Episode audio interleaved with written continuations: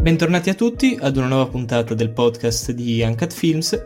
In questo episodio continueremo la nostra classifica dei migliori film del decennio. Saluti da Eugenio. Ciao a tutti da Lorenzo e chiaramente non vi lasceremo soli, non vi preoccupate e procediamo con la classifica direi. Alla settima posizione ragazzuoli ci troviamo invece di fronte a direi un uh, film recentissimo recentissimo e oserei dire anche snobbatissimo, perché purtroppo non in questo caso... Eccessivamente, eccessivamente snobbato. Eccessivamente snobbato dai premi.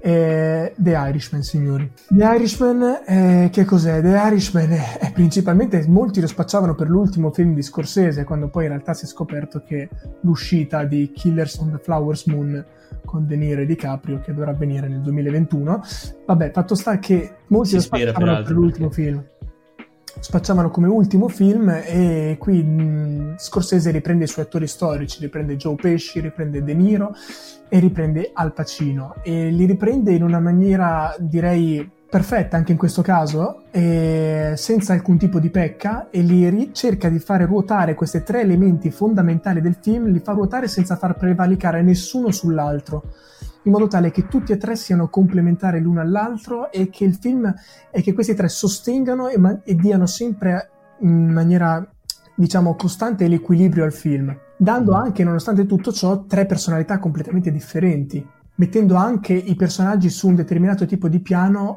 uh, diverso l'uno dall'altro. Abbiamo Joe Pesci in un polo, abbiamo De Niro che in questo caso costituisce il mediatore e abbiamo Al Pacino esattamente dall'altro polo. E quindi abbiamo questo film che viene, questi tre attori che vengono diretti magistralmente da parte di Scorsese, che naturalmente porta quello che sa fare meglio nelle chat, mm, cioè quello che sa fare, quello che ha dato dimostrazione di saper fare meglio, ovvero film sulla, diciamo, malavita, diciamo così, sulle, sulle gang, sul, sulla politica anche. Sì Vabbè, eccezione fatta per Taxi Driver che rimane comunque un capolavoro del cinema. Però eh, nulla, porta a casa questo The Irishman, tre ore e mezza che molti appunto inizialmente associavano a C'era una volta in America. E nulla, film che mm, c'è poco da dire secondo me. Non... Questo film è, a mio parere è un capolavoro ignorato che ha fatto in un certo senso la storia, ma se ne riparlerà più avanti perché insomma non, non, ha preso il pubblico, forse dovuto anche al fatto che insomma la, diffic- la, difficoltà dell'uscita in sala, perché il film purtroppo è stato snobbato in un certo senso dalla Paramount e poi acquistato no, da Netflix e quindi in sala è uscito almeno in Italia solo per tre giorni e il cinema dovevi andare veramente a caccia per trovarlo. E, ehm, sì, c'è da fare grandi che... meriti eh, a Netflix, grandissimi meriti. Sì, perché sì film... fortuna perché, perché hanno salvato questo film, perché lo stavano letteralmente per buttare nel cestino. Sì, diciamo che principalmente per chi non lo sapesse la storia è che Scorsese prima di realizzare The Irishman aveva realizzato un film chiamato Silence, che era un film... Che è un altro film meraviglioso. Altro film meraviglioso di due ore e mezza sulle persecuzioni cristiane del, nel Giappone del 600. Chiaramente non può attrarre tutte le persone al cinema un tema del genere e anche dalla durata il film è, stato, è costato tantissimo alla casa di produzione e ha portato ver- ed è stato veramente un flop negli incassi e questo ha fatto sì che la casa di produzione non finanziasse il nuovo progetto di Scorsese e Netflix lì come una iena si è fiondata e si è presa sì. E ha detto guarda io ti do tutti i soldi che vuoi fai quello che ti pare prendi tutto quello che vuoi e io ti finanzio. E ringraziamo Netflix per averlo fatto. Ringraziamo, ringraziamo, veramente, veramente Netflix per aver fatto questa mossa, anche perché allora questo era un film che io personalmente attesi veramente, veramente tantissimo. Perché personalmente quei bravi ragazzi e Casino sono tra i miei film preferiti, perché non so, mi conquistano veramente al 100% e in un certo senso Rolo questo film completa una sorta di trilogia, perché è quel tema lì, forse è, come hai detto tu, quello che Scorsese riesce a fare meglio. Gli attori sono sempre gli stessi e l'esperienza sembra è identica, cioè sembrava veramente un continuo nella linea narrativa, con però un'aggiunta finale, una sorta di, di dedica. Di nuovo, non, non possiamo fare spoiler per chi non l'ha visto. Questo film è disponibile su Netflix, quindi dovresti assolutamente recuperarlo e con un'aggiunta finale che in un certo senso abbandona da un addio no? al genere. Sì. perché il finale ti, la- ti lascia molto molto a riflettere. Piccolo aneddoto, questo film mi ricordo ancora che l'avevo visto, ho avuto la fortuna di vederlo alla presentazione al Roma Cine Festival e mi ricordo che in sala io ero rimasto stupito perché la prima volta che ci andavo e in sala di fronte a me c'erano seduti uno di fianco all'altro distanziati dalle guardie del corpo c'erano Mattarella e Scorsese che io da dietro vedevo come due teste bianche in fondo però c'erano questi due soggetti che una volta finito il film è stato un momento veramente emozionante perché tutta la sala si è alzata in piedi e ha iniziato a urlare maestro maestro a Scorsese tutti a urlare maestro maestro maestro e c'è stata questa scena di Mattarella che ha dato la mano a Scorsese dopo aver visto The Irishman quindi non può essere un filmetto dopo una cosa del genere quindi non lo è assolutamente. Davvero, davvero mi dispiace che anche parlando, insomma, mm, anche la, la, critica, la critica l'ho ricevuto molto bene, il pubblico non lo ha ricevuto molto bene. Perché una critica che è stata fatta a questo film è stata la sua eccessiva, a detta di molti, lunghezza, cosa, cioè un, un'opinione di, con cui io sono completamente, completamente in disaccordo è un film che dura molto, dura tre ore e mezza, ma è veramente un'esperienza, cioè vorresti che non finisse mai, almeno io personalmente. Sì, perché alla fine non è che devi prendere una durata di un film, non è che è necessariamente negativa, i film si devono prendere il loro momento, cioè si devono prendere il loro tempo per spiegare le cose. E se The Irishman ha bisogno, si prende il tempo di spiegare le cose in tre ore e mezza, devi capire il film per com'è. Poi magari ci sono film che sono più lenti, più pesanti, che sono magari ripetitivi, però in questo, questo non è il caso. Comunque, prima di lasciare questo film volevo farti una domanda. La domanda che volevo farti è qual è tra Al Pacino e De Niro e Joe Pesci il personaggio che ti è piaciuto di più? Personalmente il personaggio che mi è piaciuto di più in The Irishman in realtà è Joe Pesci. Cioè io credo che l'interpretazione migliore in realtà sia la sua. Sono tutti i livelli, cioè si parla di 3-10 se devi dare i voti in scala, capito? Per carità. Però a me Joe Pesci è quello che mi ha sempre sempre colpito di più mi sembra quello che, che è più mm, in grado di interpretare, in questo caso ad esempio in The Irishman, per chi avesse visto ovviamente quei bravi ragazzi di Casino, interpreta un personaggio sempre della mafia molto diverso dal personaggio che interpreta in The Irishman. Io mi aspettavo un'interpretazione simile diciamo ai personaggi che aveva rappresentato in questi primi due film e invece ti trovi davanti Lollo un, un completamente un altro tipo di personaggio più, più pacato, più anziano no? Proprio ne- nell'interpretazione e però riesce a condurla in modo veramente magistrale. Quindi io se dovessi rispondere ti direi che proprio Gio Pesci è il migliore. Secondo te invece? Io magari ti sembrerò forse un po' più banale, ma io ti direi Al Pacino, perché l'interpretazione di Al Pacino è stata qualcosa che, non lo so, mi è, mi è, mi è piaciuta davvero un sacco. Sarà perché non vedevo da molto film di Al Pacino a questo livello, ma eh, Al Pacino mi ha veramente fatto impazzire in questo film, anche se comunque non mi è dispiaciuto neanche di Niro, sono stati tutti e tre molto bravi, però sì, Al Pacino sì, sì. è proprio per una questione, non lo so, è proprio, è riuscito veramente, ogni volta che era nella scena ero proprio felice, capito? Cioè, non riuscivo a non essere felice quando vedevo Al Pacino. Lui interpreta Jimmy Hoffa in modo, cioè è identico ragazzi, io per chi avesse per chi riuscisse insomma a seguirlo anche in lingua inglese, magari sottotitolato, quindi in lingua originale, e poi andasse a vedere come parlava veramente Jimmy Hoffa, è identico ragazzi, cioè spiccicato identico, spaventoso. E se proprio bisogna trovare una pecca a questo film, e io penso non abbiamo... Pa- ah, innanzitutto vi vorremmo dire che questa, naturalmente questa conversazione non è stata programmata, quindi stiamo veramente parlando sì, sì, sì. in maniera sincera e spontanea e io sono, e lo dico per un motivo, perché sono sicuro che seppure ci è piaciuta entrambi la pecca, penso che la sappiamo entrambi qual è, ossia la, eh, lo strumento digitale, secondo me. Purtroppo è qualcosa, eh sì. è, erro- è qualcosa, che non ci puoi fare nulla. Purtroppo il film è quello che è perché non ci puoi fare davvero nulla, perché quegli attori dovevano essere per forza quelli. Non, c'è, non c'era Sì, una... è una scelta, guarda Rollo, che sinceramente in realtà è stata molto discutibile, nel senso che io sono super da fan del cinema, non vedevo l'ora di vedere De Niro e Joe Pescino anche da giovani in un certo senso però forse come prodotto finale sarebbe stato meglio ehm, utilizzare altri attori perché insomma quello che voleva fare Scorsese ovviamente era accompagnare con i suoi attori storici accompagnare i suoi attori storici nell'intero film e si utilizza la computer grafica per chi non lo sapesse per ringiovanirli no?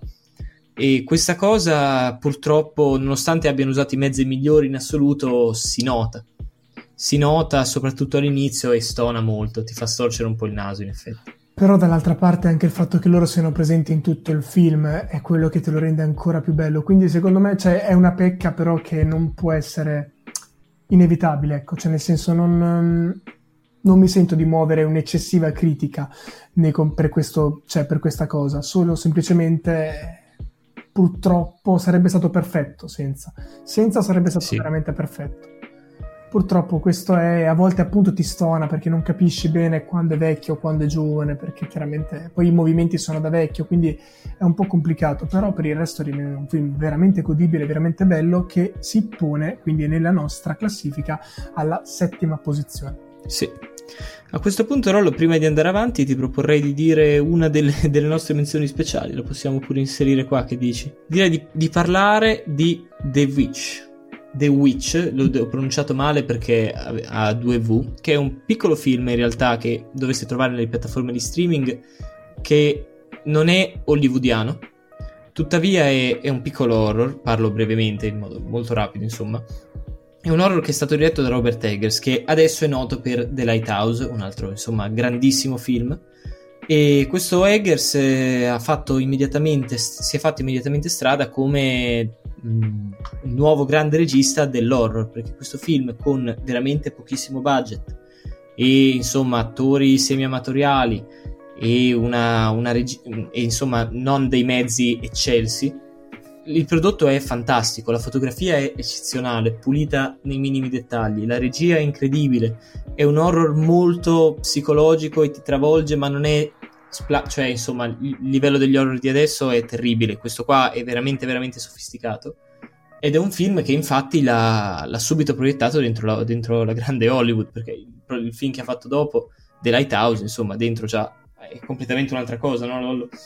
Sì, sì, assolutamente, anche se ti devo secondo me correggere in una cosa, che seppure è vero che gli horror di, gli horror di oggi fanno molto schifo, però va fatta vanno salvati alcuni secondo me perché è un genere che è veramente sottovalutato perché sono quei film che vai a vederti d'estate con gli amici in terza media in cui lanci popcorn al tipo di fronte e si chiede il perché della sua esistenza il perché si trovi lì un bambino rincoglionito che lanci popcorn fatto sta che gli horror secondo me è un genere che vanno vanno isolati alcuni registi da questo genere che io adesso brevemente sì. perché continueremo con la classifica brevemente andrebbe salvato sicuramente Jordan Peele e Ari Aster, che sì. sono i, per il momento sì. i pionieri dell'horror di oggi.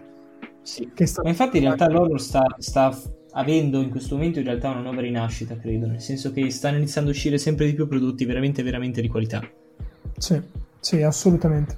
Vabbè, comunque non ci dilunghiamo troppo nel mondo degli horror. Sì, andiamo avanti. chiusa e continueremo con la sesta posizione. La sesta posizione prevede La grande bellezza.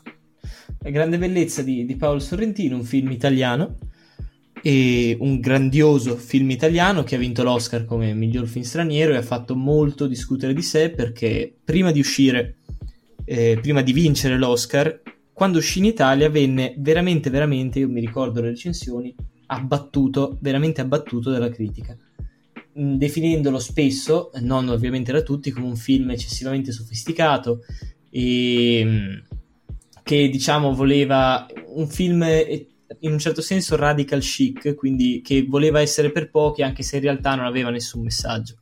A mio parere niente di più errato, sono contento che insomma sia stato premiato agli Oscar e in un certo senso negli anni successivi rivalutato perché è un film che è eccezionale a mio parere sotto ogni punto di vista. Posso capire perché magari non sia per tutti, nel senso che a livello visivo è incredibile e quello credo sia un dato oggettivo. A livello di narrazione si basa molto sui monologhi in realtà di Jeff Gambardella che è il protagonista e diciamo che per seguire bene il film, per capire il messaggio che è veramente profondo e ci sono una serie in realtà di, di, di frasi e di discorsi che ti toccano e ti fanno veramente riflettere, almeno a me personalmente, bisogna stare a ad ascoltare, ma non ascoltare passivamente, cioè questo non è il film che tu riesci a capire se stai col cellulare di fianco, devi ascoltare, immagazzinare, riflettere su quello che ti viene trasmesso, su quello che ti viene detto e quindi richiede in realtà una soglia di attenzione che è veramente elevata perché al di fuori dell'impatto visivo devi veramente ascoltare quello che il protagonista ti sta dicendo, perché poi solo così riuscirai a capire in un certo senso il finale, no? Mm, sì, sì, assolutamente. Poi c'è appunto un film italiano che è riuscito a strappare la statuetta. Dopo sappiamo i film che sono passati a Hollywood, dopo, cioè è venuto esattamente dopo La vita è bella, quindi sicuramente un film sì. tutto non può essere. per il resto non, non, mi sento di aggiungere nulla, hai dato secondo me una, veramente una descrizione perfetta. Film, sicuramente il cinema italiano c'è da dire che ultimamente agli Oscar si fa sentire sempre meno. Meno male che c'è stata questa grande bellezza che ha salvato un sì, po'. Sì, meritava. È stato molto più apprezzato all'estero che da noi all'inizio. Adesso è stato rivalutato. Però prima degli Oscar veramente, veramente era stato abbattuto dalla critica in modo veramente ingiusto. Perché è un film di nuovo che si distacca completamente dagli altri. Cioè, io credo che anche da adesso in poi nella classifica saranno tutti film che sono in realtà unici cioè non ci potrà essere un altro film italiano simile alla Grande Bellezza perché sarebbe una copia della Grande Bellezza. È un film sì. che in sé è, è, unico e proprio per questo insomma l'abbiamo voluto premiare. Sì, quindi Grande Bellezza si pone alla sesta posizione. Andando Direi di andare avanti. Andiamo alla quinta posizione, quindi iniziamo ad arrivare verso le posizioni calde, diciamo. E abbiamo eh, uno dei film più apprezzati in generale dalla critica di questo decennio, ovvero The Social Network. Ora, The Social Network è un film che a mio parere prende tutti, ma in modo diverso. Ovvero, è un film che si può vedere sia in un certo senso con la famiglia, che apprezzare veramente tutto il lato tecnico, attoriale da soli. E quindi, innanzitutto per questo va premiato perché è un film che di nuovo hanno visto veramente in tantissimi ed è un film che è stato apprezzato da tanti.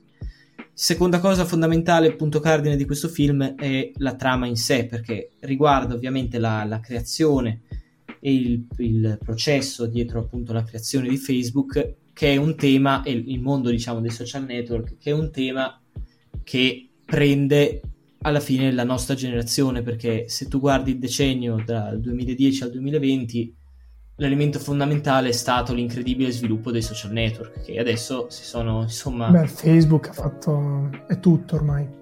Facebook ormai è tutto, i politici insomma parlano su Facebook in diretta, quindi siamo diventati, diciamo che quel mondo del social network ormai ci influenza pesantemente, cioè tutti hanno i social network e siamo Come connessi. Adesso non entriamo, non entriamo in, in, questo merito, Come rimaniamo sul discorso cinematografico. Un buongiornissimo caffè, come...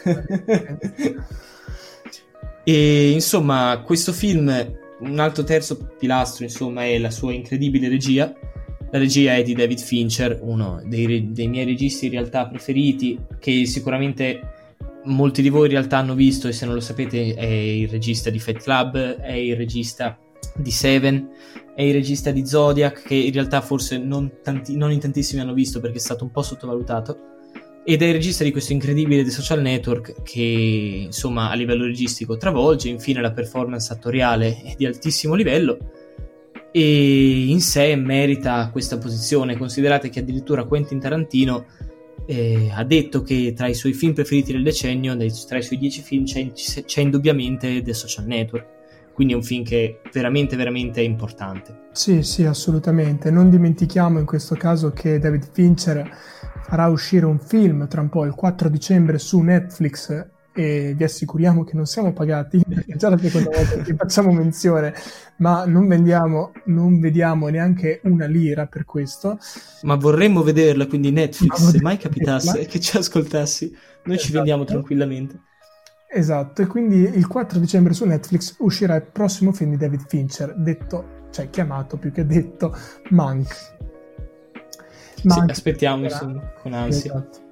E poi un'altra cosa, un'altra curiosità su, uh, in questo caso su The Social Network, è lo sceneggiatore, che in, in, molti film non si parla della sceneggiatura, perché chiaramente spesso viene messa di fronte alla regia, a volte si associa al concetto di regista anche il, il concetto di scrittore, viene un po' questa figura dello sceneggiatore ci rimette sempre in un modo o nell'altro, ma in questo caso secondo me dovrebbe essere menzionata perché lo sceneggiatore è Aaron Sorkin, che in questo caso sceneggiatore è sceneggiatore di questo film, ma regista anche, si è messo in proprio, di Molly's Game e del più ben, cioè del più ben famoso uscito da poco, Il processo ai Chicago 7.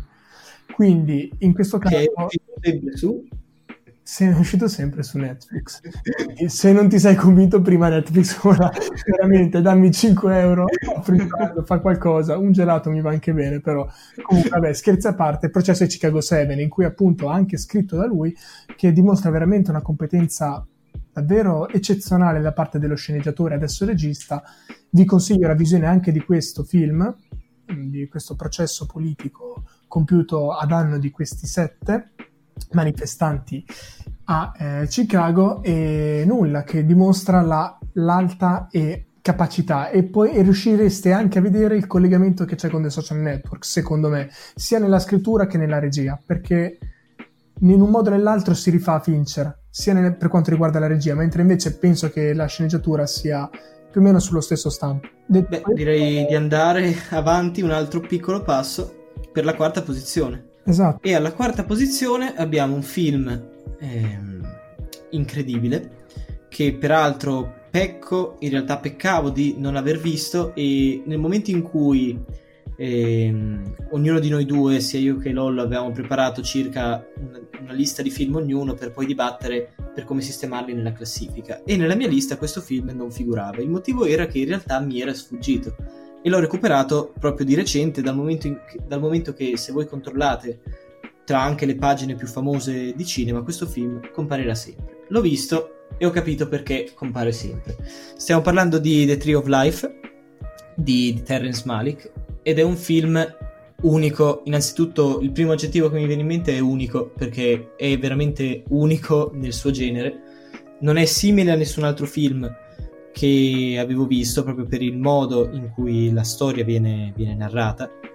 La regia è strepitosa, forse la miglior regia, non voglio azzardare, ma insomma, indubbiamente tra la miglior, la miglior regia del decennio, insomma, tra le migliori. E mm, come attori abbiamo Brad Pitt e, ehm, e Jessica Chastain, e, che sono comunque offrono una performance di alto livello, ma in realtà quello che spicca di questo film è l'impatto emozionale e abbiamo anche Sean Penn, l'impatto emozionale e visivo. La narrazione è veramente veramente particolare e offre, non voglio fare ovviamente spoiler, ma offre una serie di parallelismi. È un film molto spirituale e che necessita ovviamente di una riflessione per comprenderlo appieno.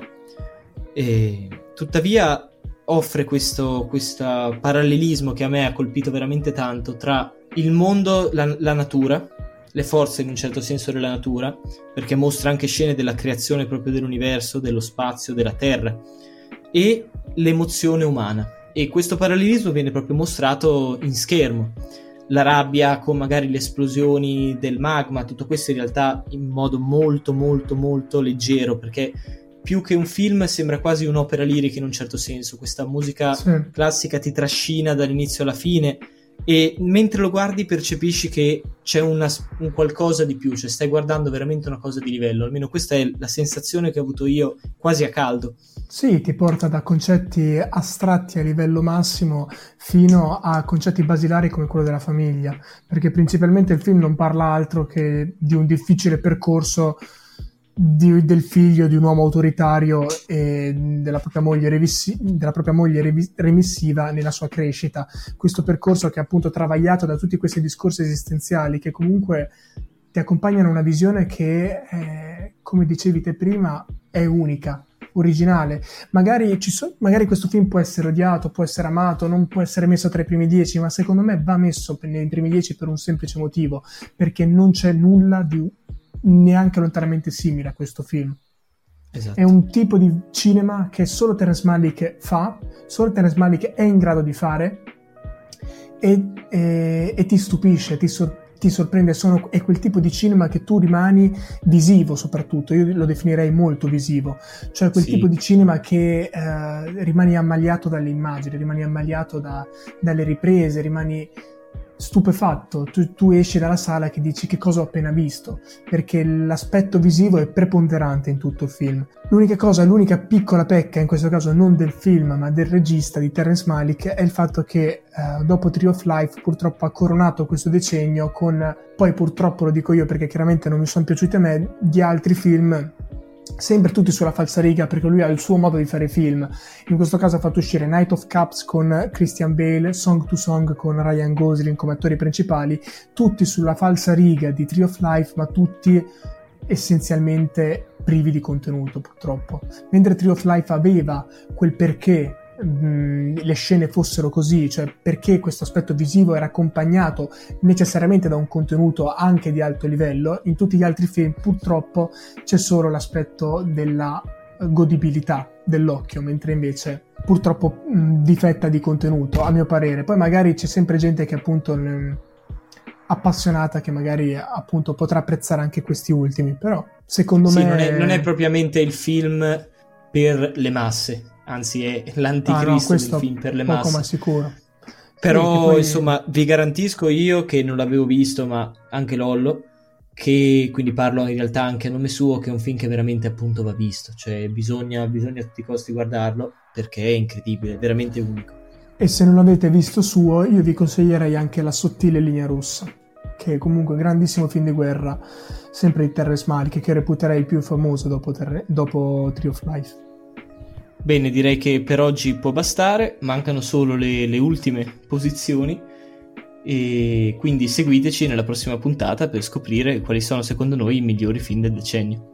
Ciao a tutti da Eugenio e ciao a tutti da Lorenzo, mi raccomando non mancate per l'ultima puntata.